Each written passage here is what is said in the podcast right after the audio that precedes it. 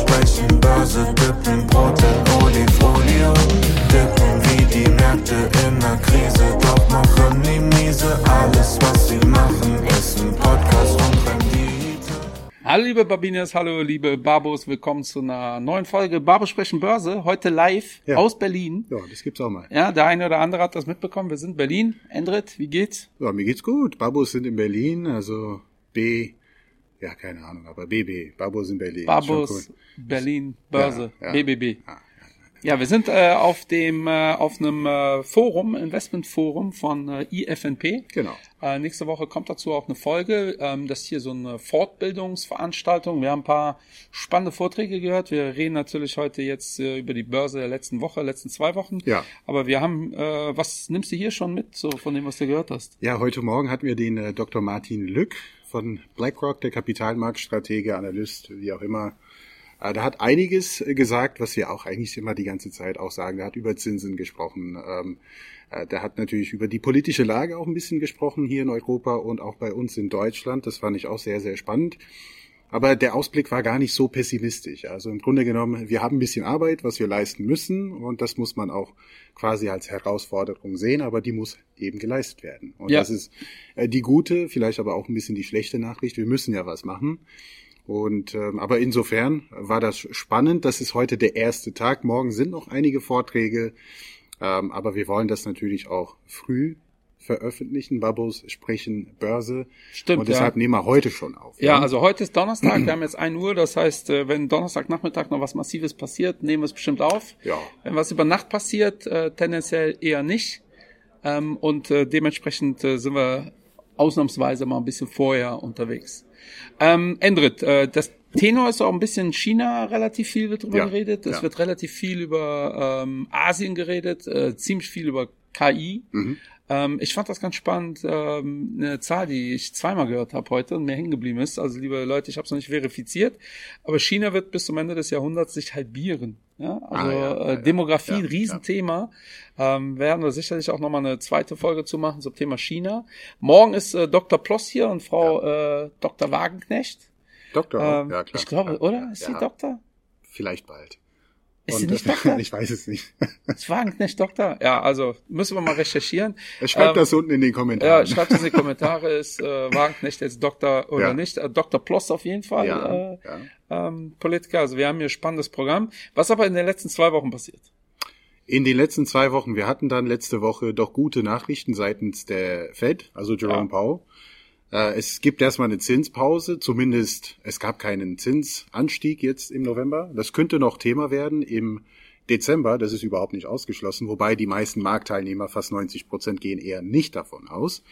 Äh, Und deshalb hatten wir letzte Woche eine ja, Aktienrally. Also das war Ja. die beste Woche des Jahres für den S&P 500, für den Nasdaq. Also der Nasdaq hat 6,5 Prozent letzte Woche gemacht.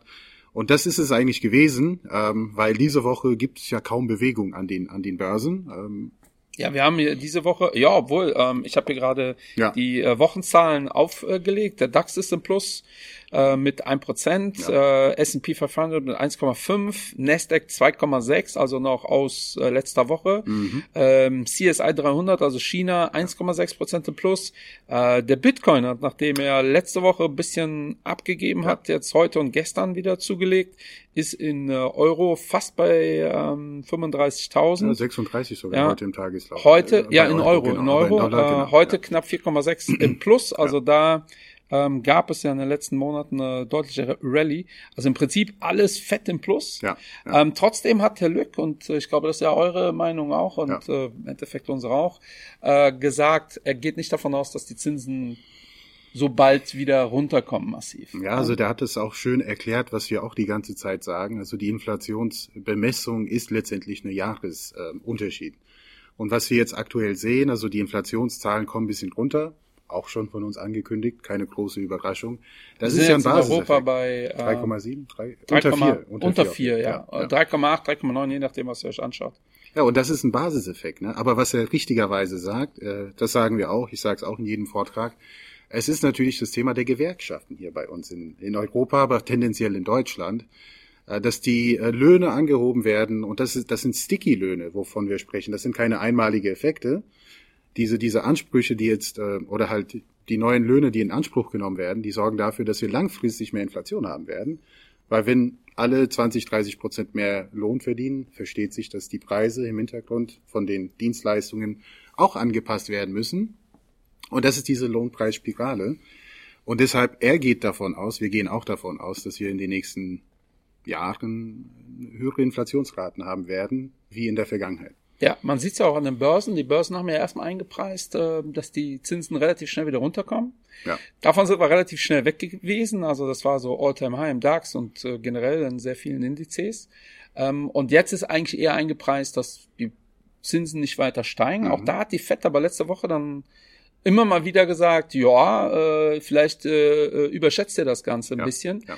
Ähm, bedeutet, wenn die Zinsen jetzt steigen sollten nochmal oder die FED nochmal stark nachlegt, könnte das natürlich auch einiges an Erschütterung bringen. Ähm, prinzipiell ist aber genau das, was du gesagt mhm. hast. Die Leute unterschätzen dieses Thema Inflation. Nur weil wir jetzt keine Inflation haben, heißt das nicht, dass diese 10% äh, Anstieg vom letzten Jahr irgendwie nicht mehr da sind. Die ja. sind ja immer noch da. Oh, ja. Nur wir sind von diesen 10% nicht nochmal 10% hochgegangen. Das ist ja im Endeffekt die Aussage. Und das hat der Lück relativ deutlich gesagt, äh, dass äh, die, die, die Zinsen oder die Inflation halt angebotsseitig kamen und da das noch nicht ausgestanden ist. Und das ist im Endeffekt so der Tenor, warum halt ganz viele glauben, dass wir langfristig eher mit hohen Zinsen zu tun haben äh, werden ähm, und das nicht äh, unbedingt deut äh, deutlich runterkommen. Ja, ja. Und ähm, ja, wenn man jetzt auf dem Energiemarkt schaut, ähm, das sieht dann dann deflationär aus. Also wir haben jetzt hier ähm, ja ähm, genau. Ja, äh, nur eine kurze Pause, weil wir haben ähm, ja während der Aufnahme hier. Aber man merkt, dass das alles live ist.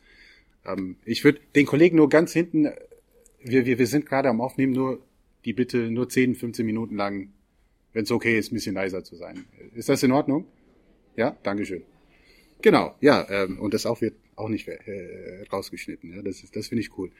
Äh, nee, in Sachen ähm, US-Dollar, also in Sachen ähm, Energiemarkt, obwohl jetzt Saudi-Arabien und so manche Länder versuchen jetzt hier eine Angebotsknappheit äh, zu schaffen, sehen wir trotzdem, dass die Preise runterkommen.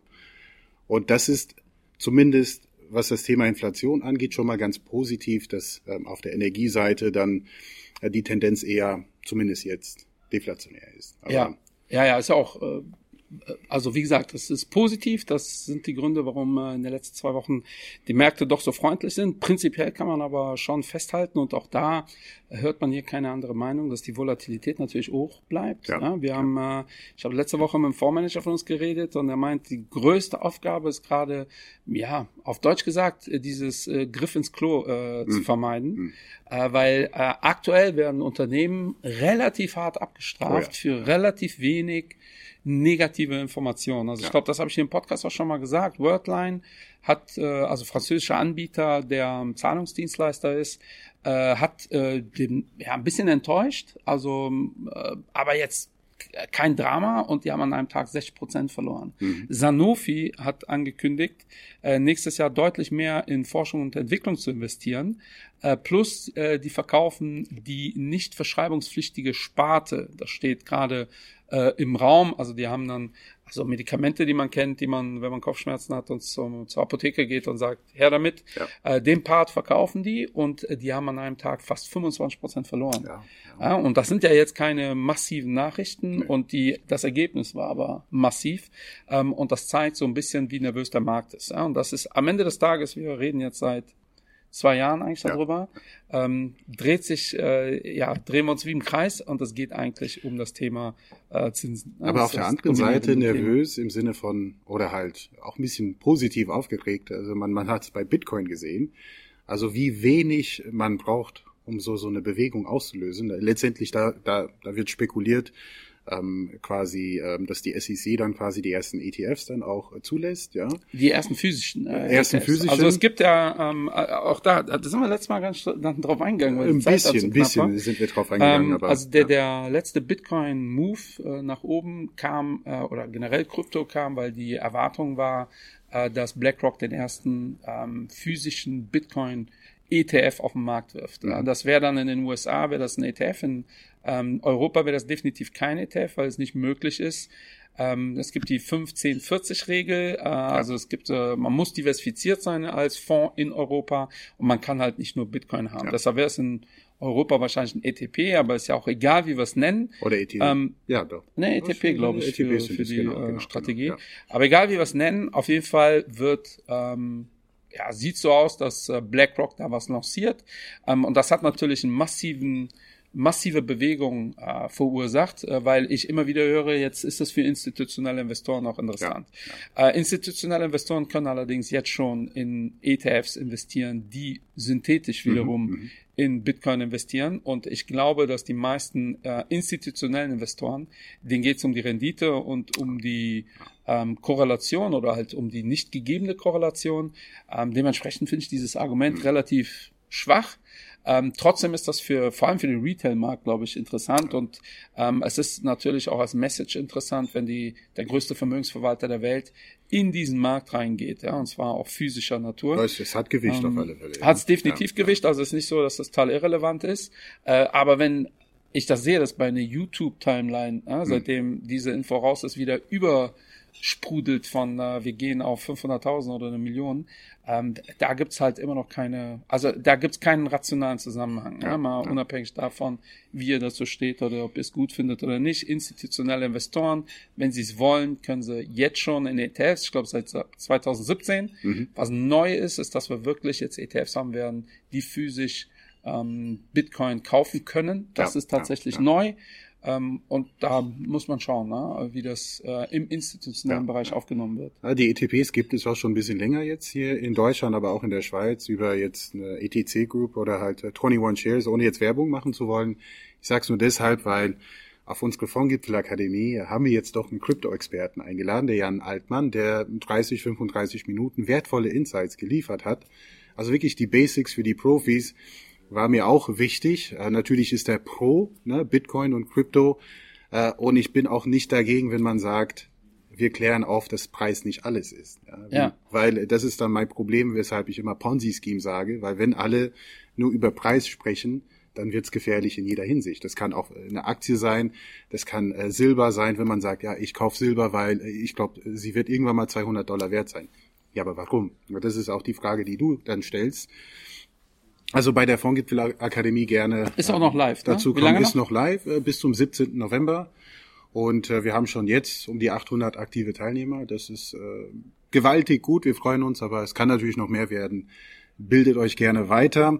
Ähm, und ein weiteres Thema diese Woche war natürlich auch die Pleite von beziehungsweise WeWork. Ich WeWork, fand das ja. auch interessant. Ja. Ist das für dich jetzt ein Warnsignal, was der Immobilienmarkt angeht? Weil wie, wie, wie, wie schätzt du das jetzt? Oder ja, wie ordnest müssen, du das ein? Wir müssen definitiv nochmal eine Immobilienfolge machen, weil wir, wir haben die letzte Jahr gemacht im April letzten Jahres, wenn mich alles täuscht. Das war ja so der Peak äh, der äh, Immobilienpreise. Äh, also wir reden ja nicht über Gewerbeimmobilien ja. und für mich das ganz klar äh, ein Warnsignal. Ja. Äh, wir reden in China äh, schon seit Ewigkeiten vom toten Immobilienmarkt. Dann haben wir da jetzt die Situation, dass die schrumpfen. Also das, das ist ein rein logisches Problem. Äh, Rest der Welt ist eher das Thema, dass die Zinsen so hoch sind und dass man sich halt Immobilien nicht mehr in der Form leisten kann, ja. wie man sich die leisten konnte noch vor drei Jahren. Äh, wir haben hier ähm, neben WeWork haben wir das ganze Thema um Benko und die mhm. Elbphilharmonie mhm. äh, oder ja, Elbphilharmonie ist ja nicht richtig, aber Philharmonie, da wird ja ein Hochhaus gebaut. Wie heißt das? Elbhochhaus oder irgendwie Ich habe sogar gesehen. Ich bin über Hamburg gefahren letzte Woche und äh, es ist was da. Ne? Die haben auch einige Stockwerke gebaut, aber ja. äh, ja, ist jetzt aber gestoppt. Ja, erstmal schon. Äh, Benko, Gelder, ja. Genau, Benko äh, wird da rausgezogen, der Milliardär, der hier in Deutschland bekannt geworden ist durch die Karstadtrettung. Mhm. Ähm, und natürlich sind das, ja. äh, wir haben hier einen äh, Immobilienentwickler nach dem anderen, ja. äh, der ein Problem bekommt. Und natürlich ist das ein Thema. Also wir haben es hier vor anderthalb Jahren, äh, habe ich ja das Beispiel an der Immobilie, die ich fast gekauft hätte. Ja, ja äh, festgemacht und Gott sei Dank habe ich die nicht gekauft, weil das wären jetzt 270.000 Euro. Tja. Ähm, das heißt übrigens nicht, weil da kam, hat mich schon irgendjemand angeschrieben zu dem Thema, dass wenn ihr jetzt eine Immobilie kauft, das jetzt nicht spannend ist. Aber mhm. wie gesagt, vor anderthalb Jahren war es meiner Meinung nach relativ logisch, äh, dass der Preis einfach zu hoch ist. Ja. Ähm, und da wurde mir von vielen Seiten erklärt, dass das doch nicht so ist. Äh, warum auch immer, die Immobilienbranche neigt dazu, wirklich die Augen zu verschließen. Ja, ja. Ähm, und ich habe das ja 2009 äh, erlebt mit dem Thema offene Immobilienfonds. Mhm. Äh, da hieß es auch, 50 Jahre lang ist da nie was passiert. Ähm, und dann hatten wir den Salat. Ähm, können wir auch gerne mal eine Sonderfolge zu ja. machen, weil, wenn das für euch interessant ist. Äh, aber im Prinzip haben wir jetzt den ersten offenen Immobilienfonds, der geschlossen worden ist. Nicht in Deutschland, aber äh, in Europa also in Österreich. Äh, dann haben wir Immobilienentwickler, dann haben wir WeWork, die wirklich gehypt wurden eine Zeit lang. Ja, ja. Ähm, das Geschäftsmodell eigentlich auch interessant ist. Nach Corona war ja, ah, okay, wir brauchen nicht mehr so Fläche. Ja. WeWork ist für die, die es nicht wissen, ein Anbieter von Open Office Spaces. Also ihr könnt ähm, da so ein Ticket kaufen, dann könnt ihr in allen großen Städten dann die in ihre Büros benutzen oder ihr sagt, ich habe kein eigenes Büro, ich will in meiner Stadt beziehe ich dann so WeWork-Büro, mhm. 10 Quadratmeter und wenn ich wachse, dann nehme ich 20 und dann nehme ich 30. Ja. Also sehr flexible Lösung. Haben Oder aber, wenn ich schrumpfe, ich nehme gar nichts, weil ähm, ja. die, die Verträge sind äh, quasi für die Anbieter langfristig, aber für die äh, Kunden, sage ich mal, eher von kurzfristiger Natur. Das heißt, Richtig. man kann da auch relativ flexibel ausziehen. Und das ist ja auch ein Problem, weil wir haben ja auch den Trend von Homeoffice dass auch ein WeWork nicht unbedingt davon profitieren muss. Ja, ja, ja aber, aber so eine Firma wie WeWork kriegt dann Druck von mehreren Seiten. Ne? Genau, Also die haben die Immobilien gekauft, natürlich auch zu einem Peak ja, dann mhm. äh, sind die Schulden nun mal da, ja, weil das äh, ist ja alles typisch amerikanisch, fremdverschuldet. Ja. Das wird irgendwann neu bewertet. Dann ist die Frage, kriegst du neue Kredite? Die neuen Kredite sind A viel teurer. B ist die Bewertung einer Immobilie ja jetzt nicht mehr so gut wie vorher. Ja. Ja, du hast Schulden, wo vielleicht die, der Immobilienwert gar nicht mehr da entgegensteht. Ähm, und insgesamt hat sich wirtschaftlich die, die Lage abgekühlt. Ja, wir reden äh, auch da heute Morgen sehr interessant. Äh, äh, ähm, BlackRock erwartet jetzt kein, keine Rezession in den USA, sagt oh. aber ganz klar, äh, aber, aber positiv ist das nicht und ausschließen kann man es nicht. Also alles Sachen, die für WeWork jetzt nicht vom Vorteil sind. Also eigentlich nicht so überraschend. Das sind alles Sachen, die mir sehr, sehr bekannt vorkommen, obwohl ich da zu der Zeit der Weltfinanzkrise eher 18, 19, 20 war. Aber das sind ja ungefähr auch die gleichen Gespräche auch damals gewesen, auch seitens der Amerikaner. Äh, ich bin der festen Überzeugung, die Amis werden auch eine Rezession spüren. Ähm, davon gehen wir aus. Es muss aber keine schlimme Rezession sein. Ne? Äh, aber Rezession, technisch zumindest, technischer Natur. Hatten wir ja schon vor ja. über einem Jahr. Ne? Genau. Also bei den ja. Amerikanern, also auch da, ne, dieser Begriff Rezession ist auch nicht so negativ erwartet ja. äh, oder wie viele es empfinden. Ähm, prinzipiell ist das eine ganz normale Geschichte. Die Frage ist immer, wie heftig wird. Mm. Und viele haben, glaube ja. ich, so eine Monsterrezession erwartet, vor allem Mitte 2020, ja, äh, 2022, sorry, äh, wo es nicht klar war, wohin geht's mit der Energie, mit mm. den Energiepreisen. Ähm, das hat sich ja alles relativiert. Der, der Immobilienmarkt macht mir deshalb Sorgen, weil ich sehe jeden Monat, wie die Fondsmanager positioniert sind und wir ja. haben eine massive Untergewichtung aktuell, aber wo noch Platz ist. Also das war ungefähr in der Finanzkrise auch so. Ähm, und wir haben jetzt hier eine Untergewichtung ähnlich wie kurz vor der Finanzkrise. Ja. Diese Untergewichtung muss nicht ausgebaut werden. Ja, es kann genauso in die Gegenrichtung sein, aber ähm, wir sehen schon mal Pessimismus und eine Allokation entsprechend, dass Fondsmanager noch mehr Pessimismus ja. erwarten. Ne? Also da muss man unbedingt einen Blick drauf werfen. Äh, und, und umso länger die Zinsen äh, stabil hoch bleiben, umso schwieriger. Ja. Also der normale Immobilienverkäufer wartet, wartet, wartet, so ja. nach dem Motto, wann kommen, ja, kommen wann die Käufer wieder. Markt, ja. Aber äh, es zieht sich jetzt über ein Jahr und äh, wenn das so hoch bleibt, dann warten die noch lange und irgendwann ist der Druck so hoch, dann musst du halt verkaufen. Ja. Ähnlich ist das mit Bewertung von Immobilien. Äh, Immobilienfonds zum Beispiel werden ja einmal im Jahr bewertet. Mhm. Ähm, und äh, wenn da die ersten äh, großen Immobilien ja, günstiger über den Ladentisch irgendwann gehen, werden auch die unabhängigen Gutachter andere Preise einpreisen. Ja. Ähm, und dann ist das wirklich, kann das wirklich so ein Schneeballsystem ja. äh, oder Schneeballeffekt, ja, nicht, nicht Schneeballsystem. Schneeballsystem. ja, schlechtes Beispiel äh, hat der Endrit ja zu Genüge thematisiert. Ähm, ja, und das war es eigentlich, ne, was so in den letzten zwei Wochen passiert ist. Ein Thema, was relevanter wird, und ich glaube, wir sollten einfach mal eine Bausteinfolge dazu machen, ist das Thema Schulden und ähm, die enorme Verschuldung der vielen Gesellschaften, aber auch der Amis aktuell. Äh, ich habe in meinem anderen Format Capital Markets Quickie auch was zu der Thematik gesagt, dass die Amerikaner im Schnitt jetzt äh, mit, mit Kreditkarten auch einkaufen gehen äh, und im Schnitt 21 Prozent Zinsen darauf zahlen. Also ja. das bereitet mir die größten Bauchschmerzen. Das muss nicht gut ausgehen. Das geht aber auch so weiter, weil letztendlich äh, ist Konsum aber auch ein bisschen typisch amerikanisch, ne? Sehr typisch, ja. Die Frage ist, äh, ist halt es ist auch eine gewisse Mentalitätssache, äh, dass man denkt, wir werden eh gerettet. Das Ja. kriege ich immer sehr, sehr oft mit von meinen Freunden und Familie in den USA so nach dem Motto, wir machen uns da keine Gedanken, wir werden eh gerettet, weil ähm, auch bei den ähm, Student Loans, äh, das ist auch ein Thema, jetzt ab nächstes Jahr müssen sie wieder zurückbezahlt werden. Es gab da eine lange Pause. Richtig, ja. Und das in Kombination mit äh, den Ersparnissen, die komplett ausgegangen sind und die Student Credit Loans bezahlt werden müssen, die Zinslage, wie sie aktuell ist, ähm, ja, wir müssen über das Thema sprechen. Und äh, aber das, das soll mal ruhig eine Bausteinfolge sein. Das Machen Thema wir. Schulden, Zinsen. Bausteinfolge. Und äh, nee, das war es dann erstmal. Ich glaube, wir können echt noch ein paar Stunden sprechen. Es, es macht Spaß auch so live, ne? Das zu Ja, es- wir haben schon lange schon was, gemacht, ja, ja. Ja. Das machen wir öfters, denke ich. Ja? Machen wir öfter, liebe Leute. Vielen Dank fürs Zuhören. Wir hören uns äh, nächste Woche zum Thema, Finanzplanung. was ist äh, Finanzplaner, Ja. was ist ein guter Finanzplaner und danach die Woche wieder Babo sprechen Börse, vielleicht live, mal gucken. Let's ob wir es ne? organisiert Ich komme nach Bonn. Also. du kommst nach Frankfurt. Bis dann, Cheerio. Ciao, Leute. Sehr schön. Babo sprechen Börse, dippen Brot in Olifolie. Dippen wie die Märkte in der Krise, doch machen nie miese. Alles, was sie machen, ist ein